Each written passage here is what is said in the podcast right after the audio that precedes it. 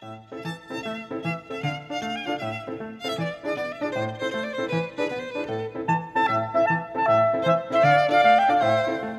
九日谈，作者杨无瑞，第十七篇：孟冬寒气至。孟冬寒气至，北风何惨厉！愁多枝叶长，仰观众星列。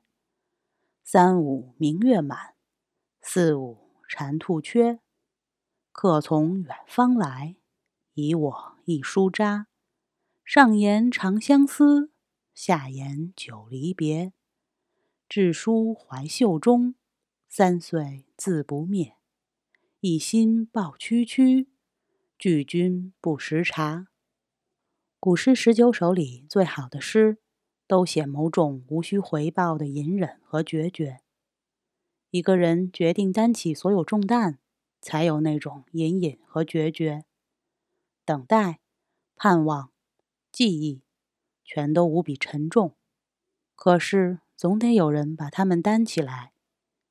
选择单核的人都是孤胆英雄，没有他们，爱与生活将会分崩离析。到那时，所谓世界只剩下刻薄寡恩的丛林故事。孟冬寒气至，可以和庭中有奇树，涉江采芙蓉，可从远方来。构成一组，他们都写不能相见的相思，都写一个思念者为了守住思念，创造了美丽的仪式。庭中有奇树的仪式，是为远方人折下一朵艳艳之花，让自己心香迎怀袖；涉江采芙蓉的仪式，是因为心怀故乡，而在异乡涉江采芙蓉。可从远方来的仪式。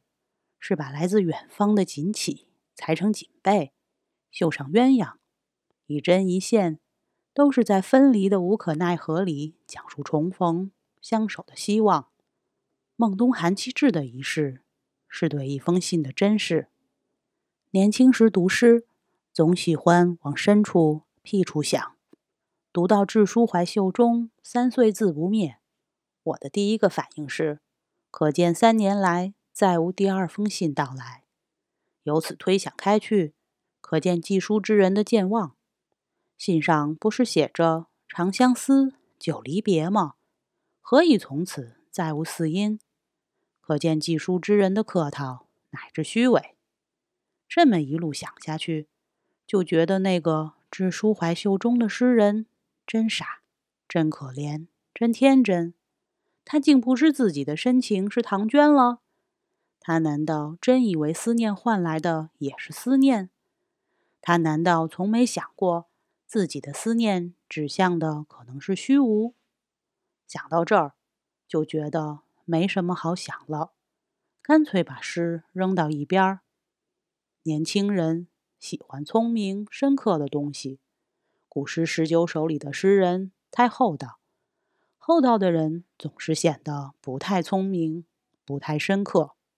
后来多少见了些世面，见了些世面的意思是，在书里见识了往昔时代的刻薄寡恩，在书外见识了这个时代特有的刻薄寡恩。刻薄寡恩式的聪明，惯于发现、剖析、审判世界的恶，惯于指控世界之恶的人，除了可以陶醉于自己的深刻，还可以一劳永逸地替自己卸下爱世界的责任。既然没有什么真正的、纯粹的美好，那也就没什么东西配得上我的爱。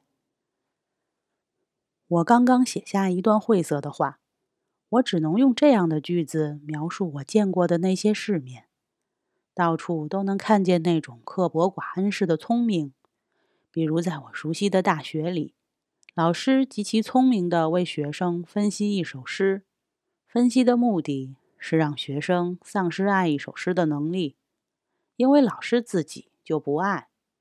我受到的最初的诗歌教育，就来自这样的老师。从他们那里，我学到的不是读诗，而是熟练使用社会学术语、经济学术语，以及各种版本的阶级斗争术语。我养成的阅读习惯，就是用各种术语把诗大卸八块，然后发现里面空无一物，然后冷笑一下，转向下一首。不只是对诗，对整个世界，我也习惯于拆解。说实话，当一个人的头脑里装满了那些术语，除了拆解，他几乎无事可做。拆解的效果是，所有那些跟爱和正义有关的事情。都失去了光彩。无论在哪里听到、看到、读到这类事情，我都能凭借拆解记忆一眼看穿它们。在大学里，人们把这种看穿称为深刻。看穿会给人带来解放感。既然没人会尊敬被自己看穿了的东西，既然没什么东西没被看穿，那么也就没什么东西值得尊敬、爱。不能爱，不能尊敬，不是我病了，而是世界病了。这就是我所见过的世面，我就带着这世面赐给我的教诲生活了好些年。那些年里，我到处运用刻苦习得的刻薄寡恩的聪明，努力看穿一切。慢慢的，我觉出哪里不对劲儿。我引以为傲的看穿力，可能只是让我看不见任何东西。打个比方吧，一双可以看穿一切的眼睛，就像一部 X 线胸透仪。带着这样的眼睛走进人群，我看不到或美丽或丑陋的男人、女人，我根本就看不见人，只能看见一堆堆骨骼、内脏、血液和油脂。骨骼、内脏、血液和油脂，或许也是真实世界的一部分。但我错过了更加真实的事情，那些活生生的男人和女人。我看穿了自己的看穿力。从那时起，我厌倦了刻薄寡恩式的聪明。我试着重读那些厚道的诗，比如《古诗十九首》。我发觉诗里的厚道非但不乏味，甚至有一种惊心动魄的勇猛。每一个厚道的句子背后。都有一位厚道的诗人，每位厚道的诗人似乎都要守住些什么。见过很多世面之后，我才知道，守住什么远比看穿什么更需要勇气。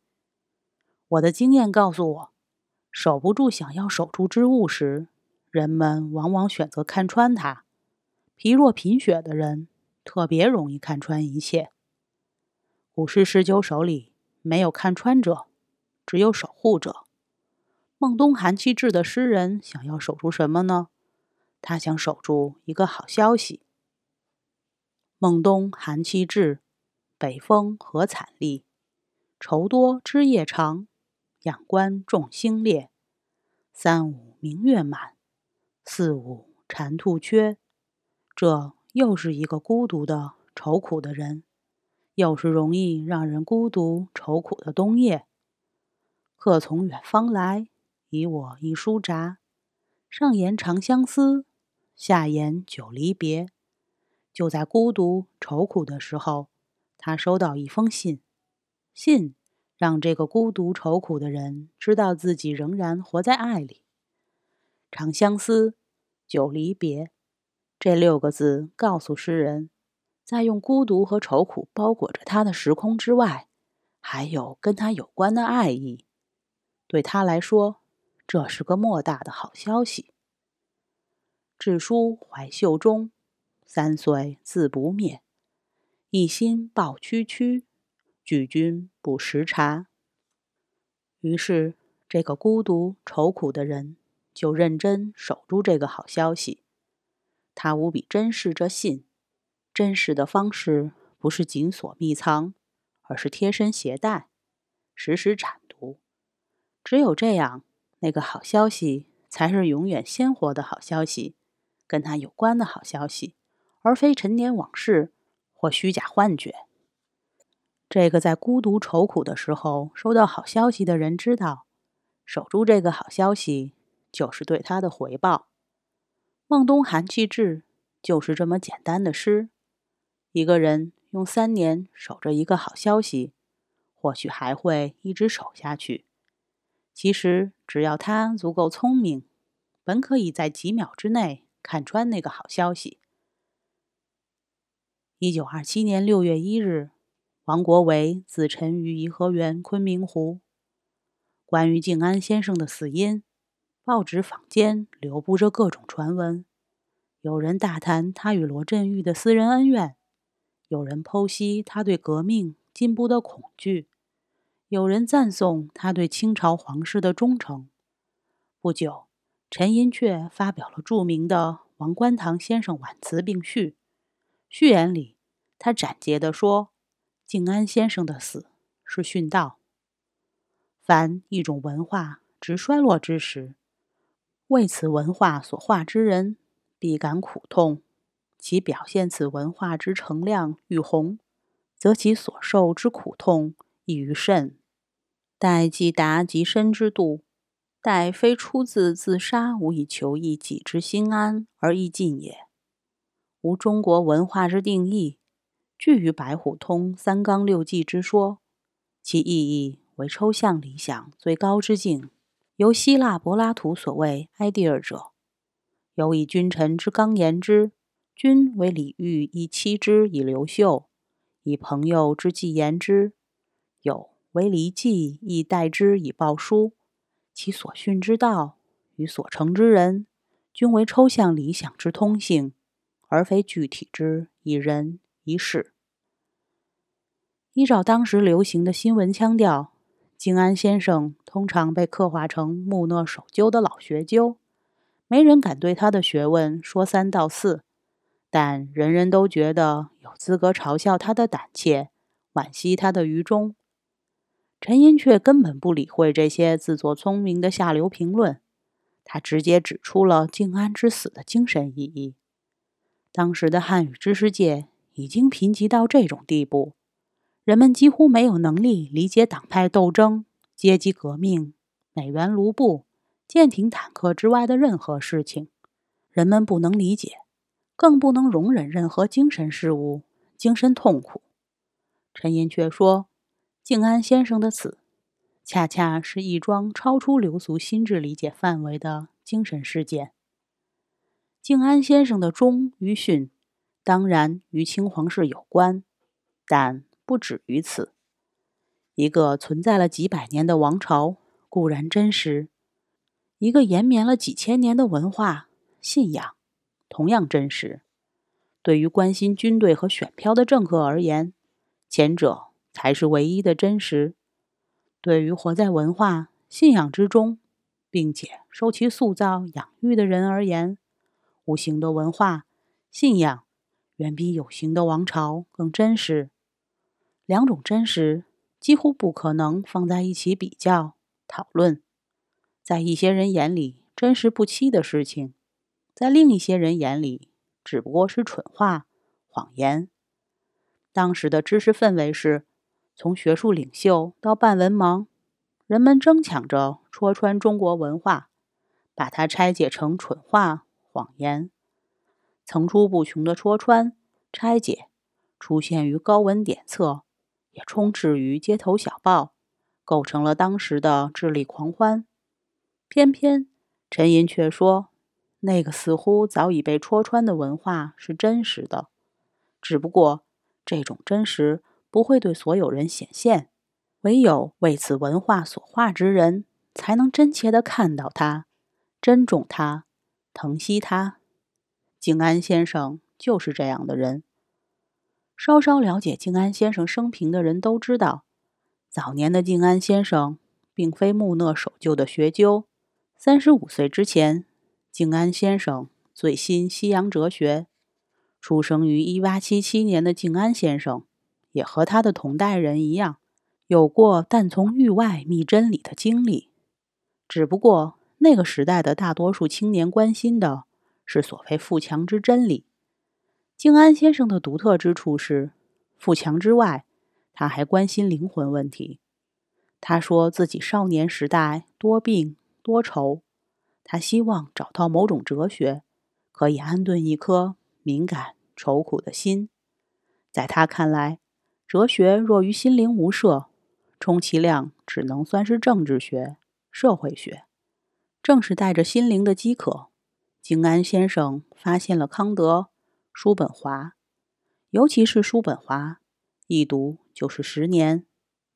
一九一一年，静安先生随罗振玉东渡日本，就在这一年前后，他的学问发生了著名的转折。此前，他是爱谈善谈的哲学青年；此后，他成了整理古籍、古物的沉静学者。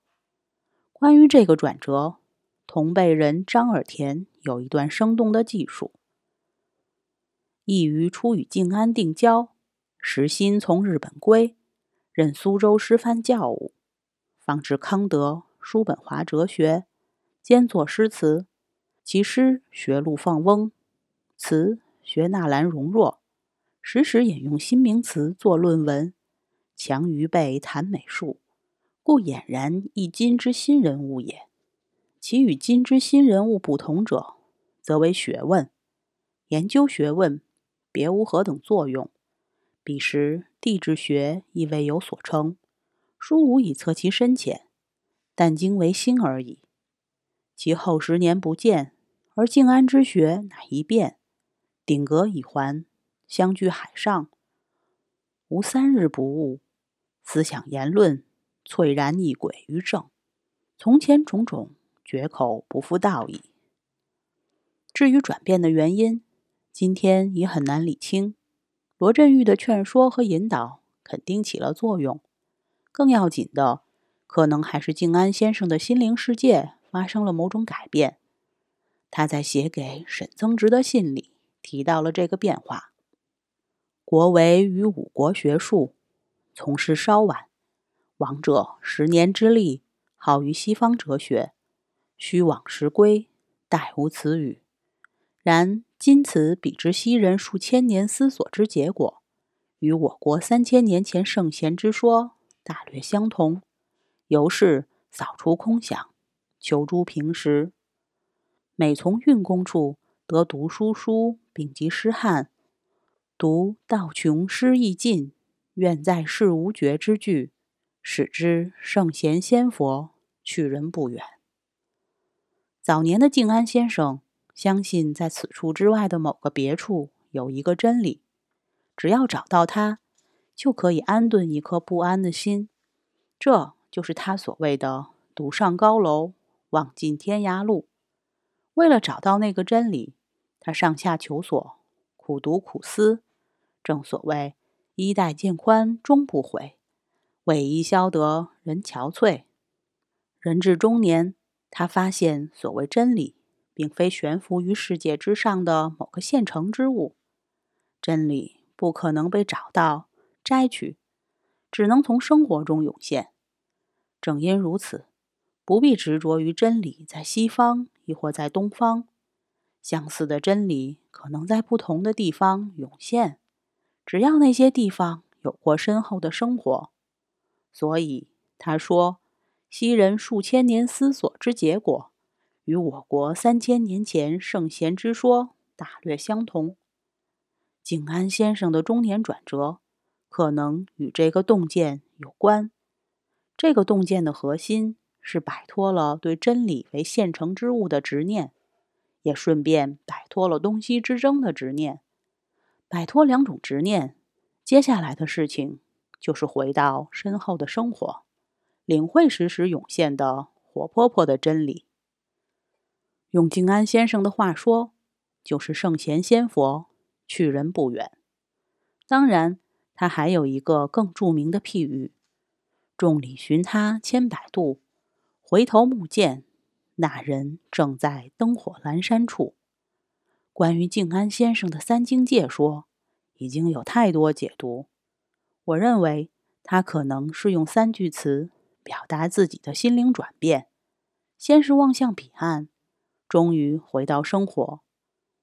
众里寻他千百度，回头目见那人正在灯火阑珊处。这可能是中年静安先生收到的一个好消息。这个好消息让他得以暂时从青年时代的惶惑中抽身出来。中年以后的静安先生，仍然敏锐易感，但他不必再把自救的希望寄托于某一个人、某一本书，让他暂得安歇的是一种深厚的生活。陈寅恪所谓的中国文化，就是这种生活的精神实质。深厚的生活曾经切实发生过，也曾留下无尽的遗迹。整理遗迹，既是向那生活致敬。也是向那生活求援。为何要向他求援？因为当下的世界正在分崩离析。学者时代的静安先生做的工作，正是向那些曾经涌现真理的生活致敬。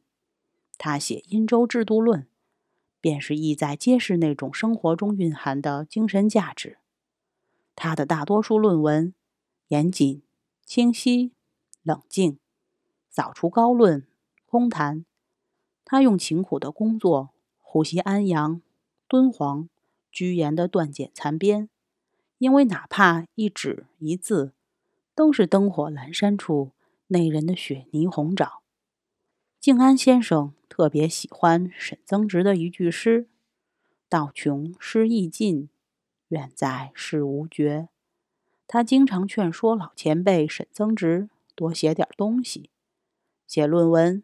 写诗都好，因为诗是道的纪念碑，也是道的遗迹。道崩坏，诗也必将崩坏。等到人们连纪念碑和遗迹都不知呼吸的时候，道也将彻底被遗忘。静安先生用沈老的诗劝说沈老，为了值得呼吸的道，也请呼吸人间的诗。只要道不穷。一纸一简中皆有诗在。前些年研读静安先生的著述，时常心生感慨。读到那句“道穷诗意尽，愿在世无绝”，一下子想起孟冬寒气至。静安先生不就是那个在林林岁暮里孤苦彷徨的诗人吗？正在孤苦彷徨，他收到一个好消息。众里寻他千百度，回头目见那人正在灯火阑珊处。为了守护这个好消息，他用了半生时光，只书怀袖中，三岁自不灭。他尽力呼吸与那个好消息有关的一纸一字，岂止三年而已。终于不忍看他分崩离析，殉之以死。再后来。静安先生的愚忠就成了聪明的戳穿家们的谈资，那就是一个与诗无关的不堪的故事了。那样的故事发生于没有好消息的林林岁暮，刻薄寡恩的林林岁暮。本篇结束，谢谢收听。